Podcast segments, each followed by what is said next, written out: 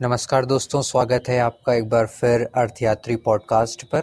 मैं हूँ अमन और आज आए हैं हम एक नए विषय के साथ, वो है डिजिटल चुनाव प्रचार बा। यूपी में काबा गाना को लेकर चर्चा जोरों पर है और मुझे पूरा विश्वास है कि आप सभी ने ये गाना ज़रूर सोशल मीडिया प्लेटफॉर्म के ज़रिए सुना होगा। एक और समाजवादी पार्टी ने अपने कार्यालय में इस गाना को बजाया। वहीं दूसरी ओर भाजपा के लोग भी उसको तंज के रूप में लेकर यूपी में सब बापर पहुँच गए हैं।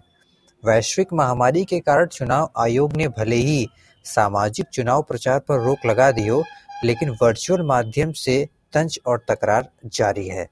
विश्व की सबसे बड़ी पार्टी भारतीय जनता पार्टी, जिसका नेतृत्व केंद्रीय स्तर पर स्वयं प्रधानमंत्री मोदी और शाह करते हैं। बिहार की एक लड़की ने गाना क्या गा दिया? मानो पूरा भाजपा खेमा जवाब देने पर उतर आया।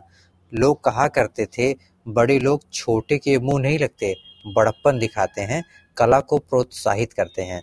लेकिन इतनी बड़ी पार्टी होने के साथ साथ दिग्गज और अनुभवी नेता भी मानो दो दो हाथ करने मैदान में आ गए।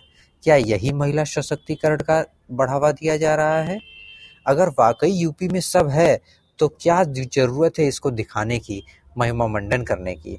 यह तो वही बात हो गई, एक पिता अपने बच्चों को प्रोत्साहित करने के बजाय उससे प्रतिस्पर्धा कर रहा हो।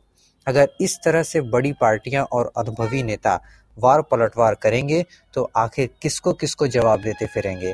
हमारे प्रतिनिधि चुनाव प्रचार में इतने व्यस्त हो गए हैं कि वे भूल गए उन्हें चुनाव विपक्ष और अपने प्रतिद्वंदी से लड़ना है, न कि आम जनता से। न चाहते हुए भी वे नागरिकों के कला का जवाब देने के चक्कर में उलझ रहे हैं और मुख्य बिंदु से भटक जा रहे। वाह रे बड़प्पन!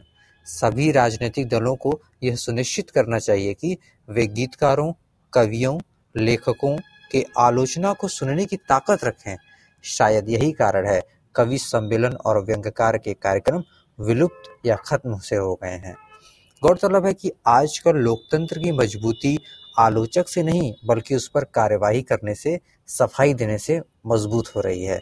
आज के संवैधानिक पद पर बैठे लोग लोकतंत्र का नेतृत्व तो कर रहे लेकिन हृदय से बड़े संकीर्ण और कमज़ोर से हो गए हैं। धन्यवाद।